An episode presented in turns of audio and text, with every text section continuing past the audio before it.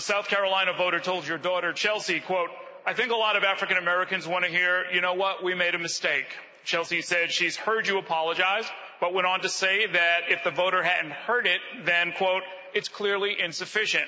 Do you regret your advocacy for the crime bill? Well, look, I, I, I supported the crime bill. My husband has apologized. He was the president who actually signed it. But, Senator but, Sanders but what about, but what about voted you, for it. I'm sorry for the consequences that were unintended and that have had a very unfortunate impact on people's lives. I've seen the results of what has happened in families and in communities. That's why I chose to make my very first speech a year ago on this issue, Errol, because I want to focus the attention of our country and to make the changes we need to make. And I also want people, especially I want I want white people, I want white people to recognize that there is systemic racism. It's also in employment, it's in housing, but it is in the criminal justice system as well. Welcome back, everyone. That was a long break. What do you mean a long break? Well, you know, the other show ended. We say we'll be right back. Well, we'll be right back with part two. They can listen to them back to back if they want to. So in case you, d- you forgot, this is your girl Jamise. And your boy, Khalid. And this is Friendly Fire. Once again, part two for Where is the, The NRA? NRA?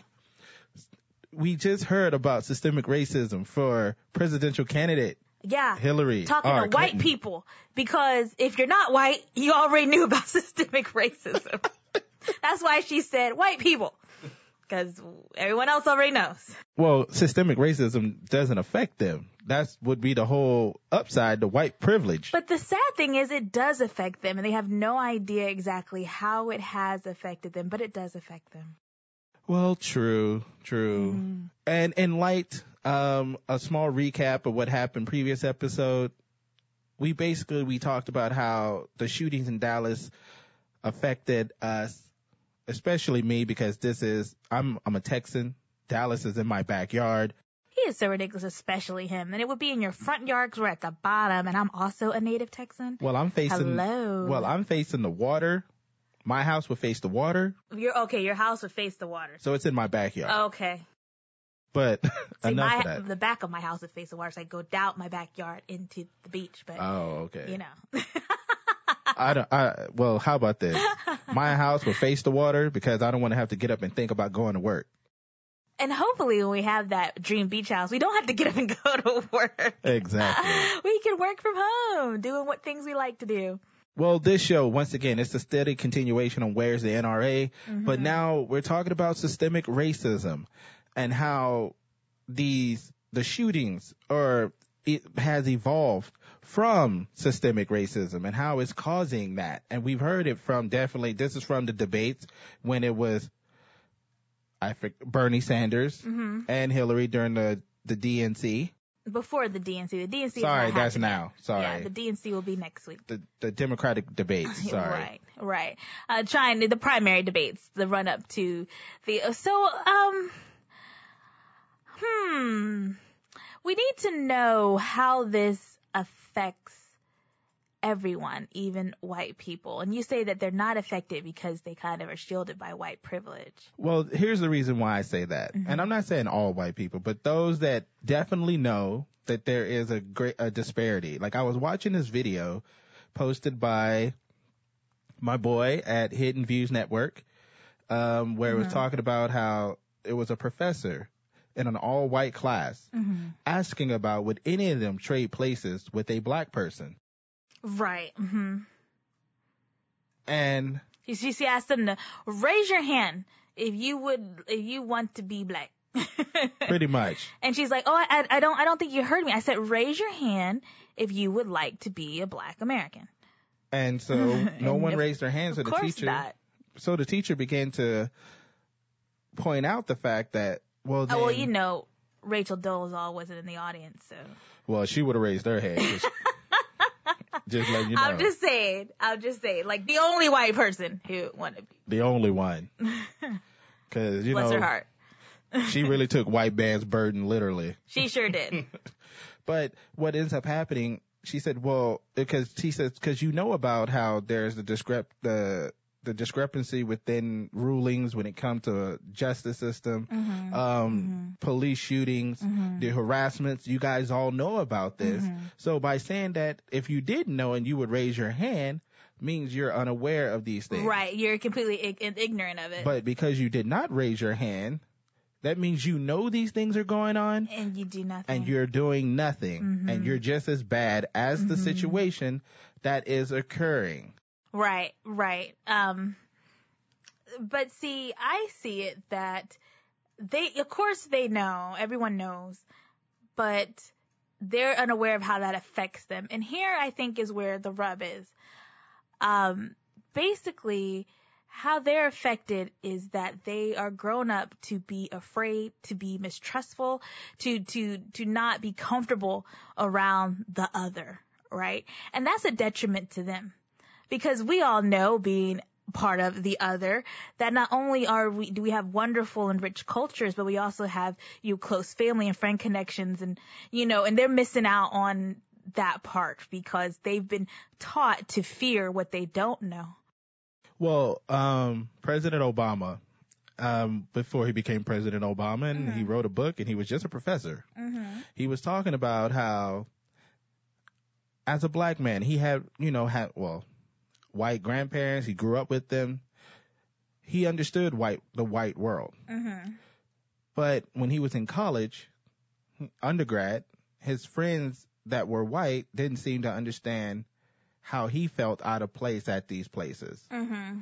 And so, but they're like, oh, dude, this is great. You know, come to this party. And they go to a frat party, but then some things that are, would occur that he doesn't agree with and it made him feel really uncomfortable or, you know, they would make these lewd jokes mm-hmm. or whatever and he would want to leave. And if he disappeared, then they would talk to him the next day like, hey man, where did you go? Mm-hmm. You know? So then he was invited and it was an all black party. He invited his two good white buddies to go with him. And within 30 minutes, they're like, hey man, well, we're going to cut out. We really want to go. And he said, no, no, no, stay. And everyone at the party was treating him well. right And night they, you know, you're apart, but they just felt so out of their element. They mm-hmm. really needed to leave. right And he said at that moment, he was just trying to show them how he, how he feels when they take him to all these parties. And, and none he's of the the only black person. he's the only black person Right. and half the things that happen at this all the things that happen at this black party doesn't happen at the white party. Like and what? When no he was just like drawing a comp- like you know it's a little bit more friendly like welcoming to everyone. Oh but he right. felt a little bit unwelcome but because he had the two white friends that were welcome mm-hmm. I see what you mean de facto I got you. I got you. And we'll, we're going to get into that a little bit later too about what, what exactly that is. Um, but yeah, like I said, you know, m- missing out, just, just really missing out. And, you know, people ask the question and I'm going to just break it down really quickly because they're always like, oh, you know, you got to get over slavery and Jim Crow, blah, blah, blah. And I was like, okay, fair enough. That's in the past, right? We've moved on. We've gotten past that. We've gotten stronger. We've survived. We've been successful. Oh no not I. I will survive. sorry but the thing is, and what I just learned, uh, I think a couple days ago, was that there was a policy instituted by the Nixon administration to purposely dismantle the black community and the, the liberal, the extreme liberal left. what was this Yeah, that, that was, that was the beginning of the whole, uh, the, the war on drugs. Okay i get you. mhm and this and it's like but they found paperwork that actually says this because when we're together when black people and minorities get together and when the liberal white left get together we are a force to be reckoned with. He was trying to fight a war in vietnam. He did not need all this mess going on at home. So he's like you got to go into the community and split it up. And Well, that's ex- and it was very successful policy. We are still feeling it to this day well i honestly i would say well blew my mind jiminy crickets Mm-hmm. because our president did that to well us. he wasn't mine well, the I wasn't president of the. United States. I mean, I know. was I, but But um, the biggest thing is, yeah. So as you point out, as we're talking about second class citizens Mm-hmm. in this country, this country, I mean, I'm, I'm not speaking illy of my country. I love this place, but this country seems to work on Keeping somebody down for Keep- you to get ahead. keeping the slave mentality alive so the mainstream society can prosper still. Which is really funny because apparently it doesn't seem like the mainstream is prospering. Just Not seems like all. there's a few. We've been over this many times, but I want to tell you that slavery is not a color. A lot of people are are in the have that slave mentality, working for your company, trying to do good, accepting what they give you because you think that's all that you deserve, and being happy when they give you some kind of kickback or something. When at the end of the day, the That's company would deserve. be nothing. Exactly. So to think that Americans purposefully don't go on vacation or when they're on vacation, they did a new survey I saw on Good Morning America about people taking their work with them on vacation. Oh, 85% of Americans take it with them on vacation. Now I'm sorry. What what do you do that you can't take time off from that? well, as I was listening to NPR Mm-hmm. one day going to work, yes, people, Khalif National. Public Radio. National Public Radio. it gives you all opinions, not just Fox News. but what happened, they were talking about this same exact concept about how people take their work with them. So even if they take vacation, they're still working. Mm-hmm. They have off days, but they're still working Right. and they're, and we're getting, and now is even, you said 85% of Americans, but that number is almost the same where people are not taking vacations. Too afraid to take vacation. Well, they're not, you know, too afraid because somehow they, we, it has been beaten into the drone's head mm-hmm. that if they leave, take time off, the ship cannot function without them. Or they'll be replaced. Well, this is what I'm saying. So mm-hmm. if, so think about it like this. Slaves. If, if the, if the ship Paid cannot slaves function, slaves. if the ship cannot function without you, mm-hmm. you start to worry if you leave and all the amount of work that you get done. Cause I'm, I'm not, I'm not gonna lie, I fell to it too, but I did take my vacation and was like, give everyone the middle finger. But hmm. When you have those individuals that do that and the ship is falling, they will hire someone for cheaper to put in your place. Mm-hmm. And that causes that whole fear. So you gotta hold on to every little crumb that falls off the big table. So I'm here to tell you that you need to separate your work life from your home life. You need to, you need, for your sanity, please separate it. Don't be a slave. Yes, because also, and some of you, My work don't come home with me. and I'm gonna just say this, and I'm talking to my listeners. Some of you are slaves and don't even know it. So that makes you a second class citizen. It really does. You are working at the mercy of somebody else and you are too afraid to take care of yourself. Hold on, and I'm not even gonna. I'm gonna take it even one step further. Mm-hmm. Not even working for the person that's treating you like the slave that you are, but you're enslaved to material things. So you work at this job that you hate, 40 plus hours a week. But you Just might, they might like it. oh, you may enjoy it, but you're like, People enjoy their work. okay, some of them. I'm uh-huh. just saying. But those of you who hate your job and you go to work and you're like, damn it, I wish something was better. But then what the first thing you do instead of trying to save money, you go buy $200 Jordans. Because it makes you feel better at that moment about working that job that you don't But that's a quick fix. That's called a heroin boost. True. You get that quick fix, you feel good for a second, and when them shoes start looking raggedy, you gotta get another pair. But then you know you can't afford the $200 shoes, or you think you can. Well, you probably can, but you could probably spend that money on something better. So, this but that's another thing. That's another thing. But also you hear the fight between for immig- the fight against immigrants. Um, you have the situation where the, um, you, long time ago during the civil rights movement, you had MLK Jr. working with Cesar Chavez.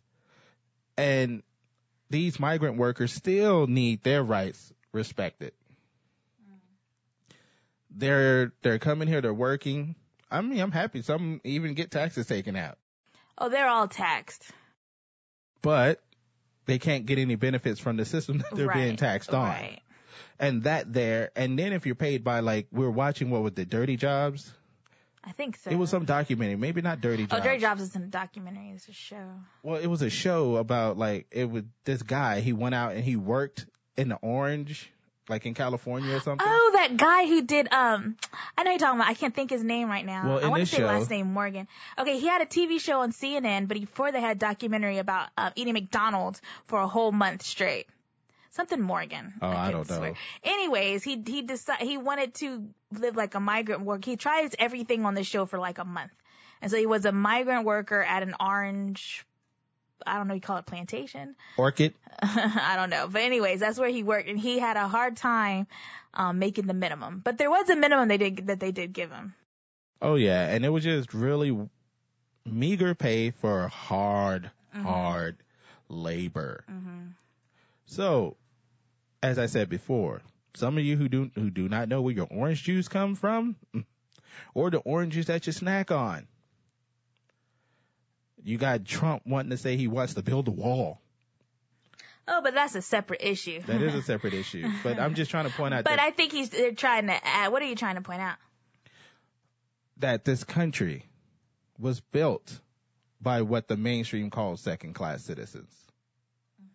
And See, a lot of the mainstream doesn't believe there is a second class citizenship at all. I mean that there is a second class in America. Like, you know, how a lot of Americans look down their nose at India for having the caste system. oh yeah, They because a lot of Americans don't think that America has a caste America system. has a caste system. Absolutely. I mean, it's easier to move between the castes than in other countries, sure, but there definitely is a caste system.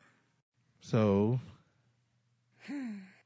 anything else you want to say about No. systemic racism? I mean, no, we're still we're talk we're still talking about systemic racism. I know, no, did- no, I know. I'm not ending the show. Yeah, what did Newt Gingrich had to say about it? All right. Well, I'm gonna get that clip. Okay. I, think that's a good injunction, a good starting point for this conversation. You know, I, was really struck um, on both counts. I mean, first of all, something which you know and which you have to worry about with your own children uh, is that uh, it is more dangerous to be black in America. It's both more dangerous because of crime, and which is the Chicago story, but it is more dangerous in that uh, they're substantially more likely uh, to end up in, in a situation where the police don't respect you and where you could easily get killed. And, and uh, I think sometimes for whites, it's it's difficult to appreciate how real that is. I mean, how it's an everyday danger. Those were words coming from former Speaker of the House. Newt Gingrich. Yeah, he was Speaker of the House uh, during the Clinton administration. And he, oh, I just, You just Van. I forgot the the guy's name. He was just he was speaking with. Oh, it's okay. Um, but he's a, he works the guy that's also putting on the show with him. He's also from CNN. Oh, okay. So that's why it was important. I wanted to mention his name. But we'll get back to it later. yeah, I will get back to that because you will hear from him again. Okay. So as I was saying, what did you think about what Newt had to say? I mean, I'm not surprised at what he said, but I am surprised that it was him that said it. Um, knowing Why? what I know, okay, a lot of people don't know, but your girl Jamise was a super political nerd when I was growing up, and I still am. Like, I was into politics from the time I was about one or two years old. According to my grandfather, I used to cry every time Ronald Reagan came on TV, and I was not a kid that cried. So, uh, he thought, and I didn't even remember that, and he remember, he told me this story the week that Ronald Reagan died, and I had not, I did, had not remembered anything about him whatsoever, you know, um, and so when he told me that, I was like, interesting. So I've been very political, and I remember Newt Gingrich. I remember how uh, hateful he behaved, and how he also was responsible for shutting down the government um, during that time as well. So I was Clinton time, right? Right. And I was like really surprised, number one, that he could be able to see past his own biases. And number two, that he's on this show or podcast or whatever with this other guy. So it's I- interesting.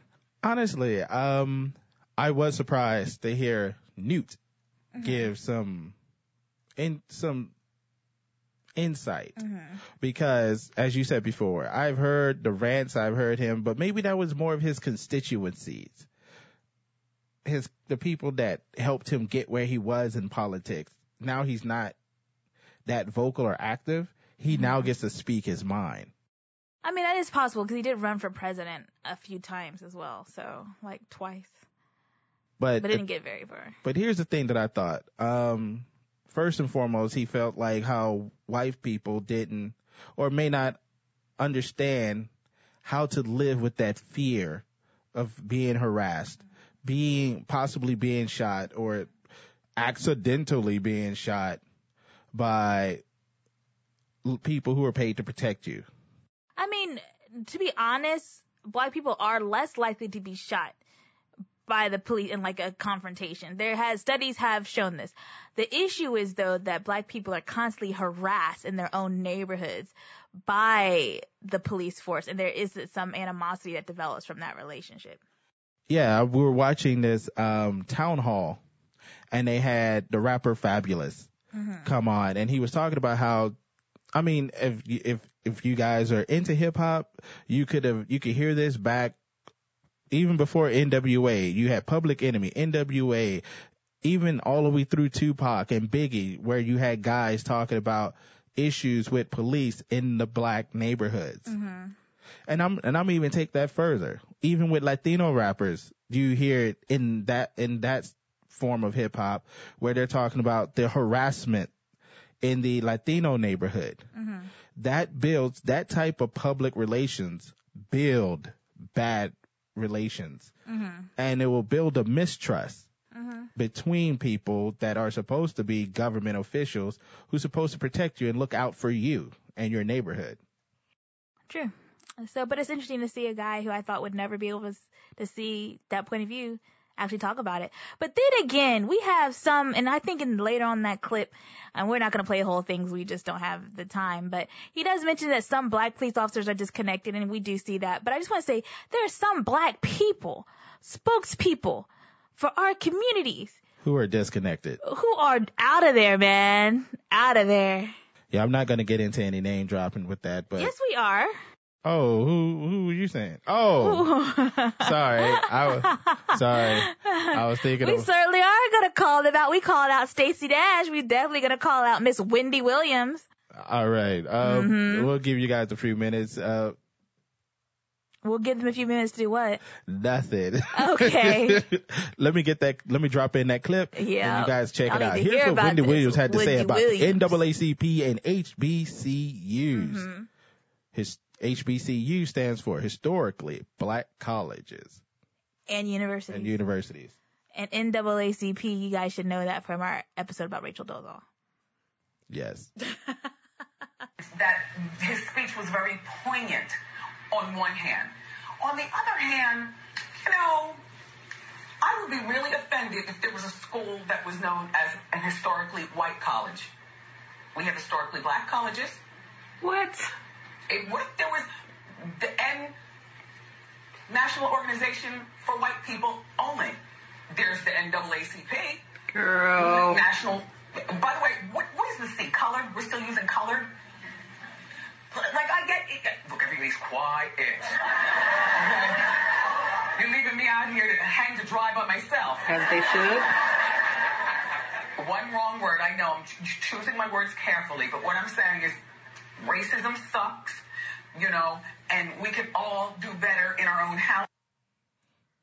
I love the person. Okay, so this is a clip of someone recording a cl- from that episode, right? Yes, it was really hard to find Right. the clip. Of course, of she the probably show. took it down, but the the woman was watching it, and so she's she's making those comments, and so I I that wasn't me. I know it sounds like me, but I completely agree with the person. I've been like, say what? And yes, the audience. Wendy Williams has, is a talk show host. For those of you who don't know, Started out as a radio personality. Yes, and she is very popular. She comes on in the daytime, and uh so a lot of people watch the show, and so her audience is very well, what quiet. type of show does she have? It's just a talk show. I guess like celebrity so talk. celebrity gossip. yeah, I mean, I don't know. I don't watch it, so you have to you have to say it. Well, I don't- okay, I've never- I have seen the show a couple times because I work in the evenings. Mm-hmm. So when I'm up having my my morning coffee, I end up seeing like the talk, the view, and Mm-hmm. Wendy Williams. So Wendy Williams more like a celebrity gossip things that she did for the radio. If you're not heard, if you have not heard, so she'll talk about something that goes on with Usher in his personal life. But to me, it all sounds like specula speculations. You know. Is that all she does? Celebrity gossip? Well, I mean, she does interview other celebrities, but I mean, Oh. To me, I'm gonna say it like this. The clip that I'm gonna play for you guys a little later has substance. This doesn't have any substance. It's like puff TV. Pretty much. Um, but she does talk about some controversial things like in this episode. And what she was referring to was, um, the speech made by Jesse Williams at the, the BET Awards where he was talking about the issues in, you know, that black people are facing in America right now. And uh, so she was responding to that, and he did mention supporting the NAACP and HBCUs and things like that. And she had her little thing to say.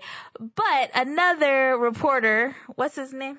Roland Martin. He he actually broke it down very clearly for Miss Wendy Williams. All right, check it out. I really am, am, am tired of these uh, wannabe Stacey Dashes who clearly don't bother to actually read a book. Wendy, let me help you out. You do realize that the NAACP was founded by a mix of folks who are black and white. You do realize that the first president of the NAACP, Wendy, was white. And also, you can go down the line, the treasurer, uh, the, the, the, the, again, the chairman of the executive committee, they were white, born out of the Niagara movement. If you actually bother to read something, you would realize that. It's also it's called the National Association for the Advancement of Colored People. White folks have always been members of the NAACP. Always. But let me deal with HBCUs. First of all, historically black colleges and universities, Wendy, was a federal designation given in 1965 to recognize these historical universities. They are historical universities. Now, one of the reasons why you don't have historically white universities is because we just simply call them universities. The fact of the matter is, you can go around the country and you'll see universities, Wendy, that are 70, 80, 90, 95% white we live in a world where, frankly, we have set, us, set apart if you're black. You've never heard somebody say Hillary Clinton met with a group of white pastors. No, because they simply say pastors. But they'll say she met with a group of black pastors. Because what is mainstream has always been white in America, Wendy. You, you, you should know that, right? Because you do know that for your show, you do know that you go to go black ad agencies, which are different from agencies. You've always seen that level of separation, Wendy. But, but you should also know that because your ratings, they separate your black female viewers from female viewers. So it's finally interesting how you can somehow criticize that. But how about this, Wendy? You ever heard of Bluefield State University, West Virginia? Historically black college university. It's now 70 plus percent white. Lincoln University, where Thurgood Marshall went to college, and HBCU, it's now 60% white. You do realize that one in four students at the HBCU are non-African American. That's because historically black colleges and universities have given opportunities to students regardless of color, and so more Hispanics and more poor whites are taking advantage of that. See, if you actually bother to read a book and not gossip magazines, you might know these things. Wendy, let me help you out with something. When you're on TV and you have no idea what you're talking about, shut the hell up don't open your mouth. Don't embarrass yourself because you sound silly. But I also find it interesting that you would criticize the HBCUs and you would criticize NAACP. But you were on the cover of Ebony Magazine. You were on the cover of Uptown. You've been on the cover of Essence Magazine. Black magazines. Oh, yeah, I know. Stacey Dash had the exact same view. I, I'm tired of y'all wannabes who have television shows and radio shows who sound utterly ignorant of our own history. Please do me a favor, stick to gossip, stick, stick to stupid stuff, stay out of real issues because frankly, you embarrass black people and you show you simply have never actually read a book. Well, okay. Well, Roland Martin basically he slammed Wendy Williams how much doesn't know her history basically because she, you know, the reason why, and I'm gonna quickly school everybody on this because I know a lot about this, and poor Khalif was unaware of HBCU. No, don't, don't. You were. No, I knew HBCU. I, I mentioned it. You're like, what is that? No, because you start dropping acronyms, and I'm like, what did he? What in the hell are you talking uh, about? Anyways, so back in the day people of color could not go to school with white people. And they wanted to create higher education and colleges. So we did because we had to create a place for our children to go when they finish high school. Remember, separate but equal. And so we started doing that. And then we also created the organization to kind of help us, you know, because there was an organization that was helping us. Now here's the issue though. They have not been only organizations. So historically, black college and university is not only for black people. Everyone is welcome. It just historically, it was created for the opportunity for black people to have to go. And just like NAACP, we already know it was, there's multicultural people of all ethnicities and races who some, are members. Some who are just living their lives as black people. Right? Know? So we know that these, these are not exclusive organizations and the fact that she made it sound like they were is completely incorrect. Like he, and like what he told her, Wendy, shut the hell up. but he did go on her show because she did admit to being wrong. Yes. And by, well, because that verbal thrashing was, oh my God. I swear, if I find the video of it again, it'll be on the Facebook page. Mm-hmm. Uh, Facebook page and on our page. So come to crossfire.crusade.net and check it out. Absolutely. Absolutely. So, I mean, that was just interesting to me how some people could see it a certain way, but I appreciate her owning up to being mistaken about the history and why we needed those to begin well, with. Well, also because I love Roland Martin's show. He is always so informed, so not charismatic, but to the point, concise, and I love it. Cause he'll, he'll punch you in the gut and be like, you okay? Breathe. You'll be fine. well, you know, he has his information and backing and I just want to say that I hope people will still support HBCUs. It's totally your choice. Whatever color you are, you're welcome. And that's how, that's how minorities are. We will still welcome you. You know, we will still set a table, a place at the table for us. You're more than welcome to hang out with us. There's not always been a place at your table though for us. So. And by us, saying. any person that's a minority trying to. The second class citizens we are talking about. Trying to get in cahoots with the mainstream audience. Mm-hmm. And because of that issue, it really plagues this country to the bone. Because we gotta do something about it. We have to stop seeing each other because, I mean, it's, it's all men are created equal. Mm-hmm that document represent everyone that is a citizen and going to be citizen of this nation. That's why people come because they believe in the ideal. Yeah, maybe. The economy's better than where they're coming from. it well, may just come down to that green paper. Well, I say it like this. The reason why I say that is because I am for I am an ESL teacher and I teach adults and a lot of the adults that are trying to learn English because they have to be they have to take their proficiency test and take the citizenship test in English. So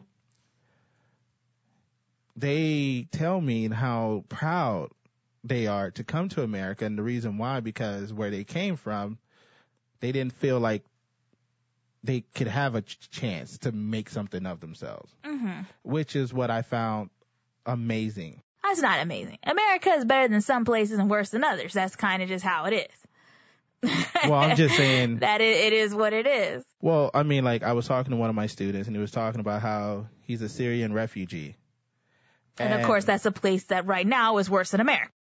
And so, and he just told me his story and it was, I don't want to disclose that because I'm taking that he told me in private, but I'm going to mention how it was moving to me and he is so grateful to be here. Right. Because he has three kids and he wants to leave a legacy. But be them. careful because some of our leaders are like to send them back. Yeah. So, I mean, keep in mind with that when you're in the voting booth this November. So we're going to take a little brief little break. Cause we've given you all these problems, right? Where's the NRA? What's going on? Our neighborhoods, everybody white privilege and everyone is getting down. But as usual, Khalif and Jamise, we have the solution. So we'll be back with part three with the solution. And I'm going to leave you with these words from the clip from Newt Gingrich and the guy, I cannot remember his name right now, and I'm the so guy. sorry. Black guy. The black guy. from CNN. All right. Not Lester Holt. The other one. If you cried tears yesterday when that young man was bleeding out in the car, but you did not cry tears today after those cops died, that is a big signal that we are moving apart, that we're losing sense not just of common citizenship, but common humanity. Similarly, if you cried today and were outraged by the cops falling, those heroes who were shot down by a racially motivated, bigoted terrorist, but you had a little bit of closed heart towards some of these black videos, that's also a signal. When you're one country and you're one people, you cry at every funeral. You, you, you may have a difference of understanding, but deep down inside you say, geez, do we have to have so many funerals in the country? My big hope as we go forward is that we all check ourselves and come back together and say, hold on a second. You could, and you know more history than I do, but you could wind up in a situation where you, you know you start getting so unbalanced that you actually see your fellow citizens as not just an enemy and an other, but not even a human being you have any empathy for. And once you're in that situation, that is hard to uncurdle that milk. And I think uh, advocates on both sides, I think today, need to do a gut check. How did you did you do you not have the ability to understand the fear and the pain of both sides? Um, if you do, great, talk a lot more. If you don't, pray a lot more.